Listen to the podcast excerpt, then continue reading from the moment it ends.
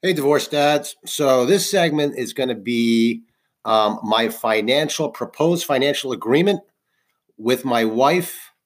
I'm going to review um, the state rules. I live in Connecticut. I'm going to kind of give you a quick overview of my situation and then my plan. Um, kind of getting into the nitty gritty of divorce now. so all the help I can get, please call up. Let me know if I'm walking the right road. So again, I live and the Connecticut laws are equal distribution in divorce. There is no law in Connecticut that states that marital property will be allocated equally between the spouses. Instead, the courts in this state apply the principle of equitable distribution, which holds that division should be fair even if it is not strictly equal. A family law court will consider several different factors when making a determination about how to divide marital property. These include the financial liability of each spouse, each spouse's contribution to the acquisition, preservation and or appreciation of their respective estates. The goal of equitable distribution is to ensure that each spouse walks away from the marriage with his or her fair share of the marital estate. Marital versus separate property in, in a divorce. Marital property can include real estate such as a home. I don't have that. A pension plan, I do.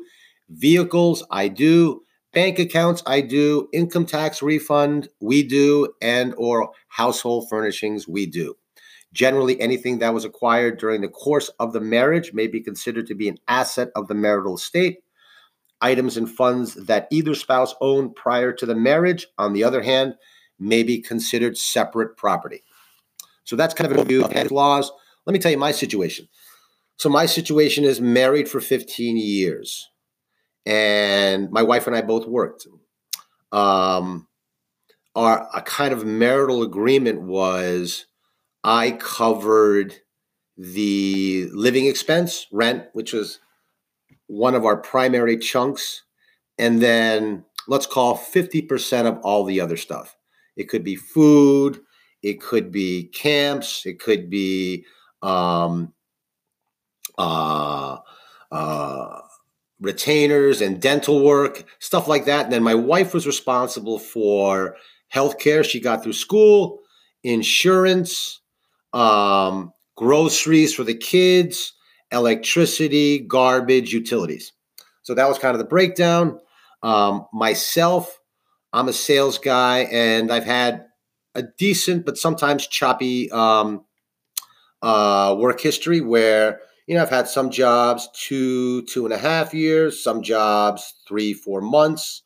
Um, I have had a consistent income based on uh, Social Security of between 80 and 180, 200,000 dollars every year. So I'm consistent, never missed a rent bill.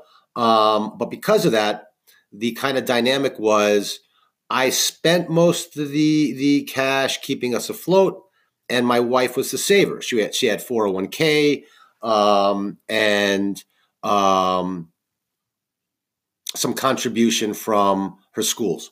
So net net today on our financial affidavit, I am sitting with not a lot of um, assets, right? So I'm kind of cash poor. I have about twenty thousand dollars worth of cash in the bank. I have about $8,000 worth of um, stocks in a 401k. I own a car worth about $8,000. Um, and that's about it. So, uh, and again, divorce was kind of a, a surprise to me. So I definitely didn't financially prepare as best I should have. My wife, on the other hand, has about $200,000 in pension, uh, not pension, pardon me, in 401k, and um, about $5,000 in the bank. So she has saved a decent amount.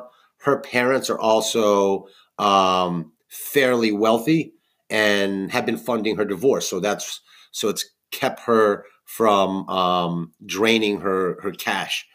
So she has about two hundred thousand dollars in 401k and about five thousand dollars, maybe ten thousand dollars in cash.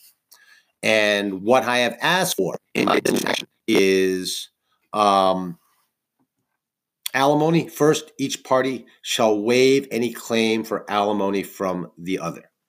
And my thought process on that was we just do not have a lot of earnings potential to be able to or reserve funds um, and savings to be able to allocate alimony on either side. Uh, child support, unreimbursed medical uh, expenses. This is kind of mandatory. There's not much around this. Child support and unreimbursed medical expenses shall be paid pursuant to the guidelines, right? So there's state guidelines in Connecticut, um, whether I'm on, on unemployment, whether I'm not on unemployment, um, uh, and and and tiers up based on how much I make. So that's kind of set. Mr. O will inform your client within 48 hours of obtaining employment he shall pay current support based on his unemployment compensation. Currently, I am unemployed. Bank accounts the parties shall each retain their respective bank accounts. Retirement accounts the parties' retirement accounts shall be equalized as valued on the date of the divorce. Debts the parties shall each be responsible to pay for their respective debts in their individual names. I actually had that changed, addendum, and that we should um, split our debts. So that's my dissolution action, fairly plain and simple. Uh, retain bank accounts, equalize retirement accounts, split debts, pay child support and, and unreimbursed medical expenses on the state guidelines, and waive alimony. Uh, I'd love for you guys to chime in. That is the state kind of guidelines. That's what I proposed. I'm told my lawyer very openly, I want to be fair in this. I'm not looking to um, ask for too much. But then again, audience, what should I be asking for? Is that the right thing? Uh, one thing that I did notice is that we are retaining our bank accounts. Should I also say that we are uh, splitting our bank accounts. Am I being too one sided on that? Was that the wrong thing, or or should I use that as a negotiation ploy? I don't know. Again, this is all new to me. I'm trying to be fair, um, and I'm going on the guidance of an attorney. If you guys heard my lawyer segment, that you know he's definitely not top of the totem pole. So I want to make sure he's guiding me the right way. Uh, next episode up will be my parenting plan in a little more detail.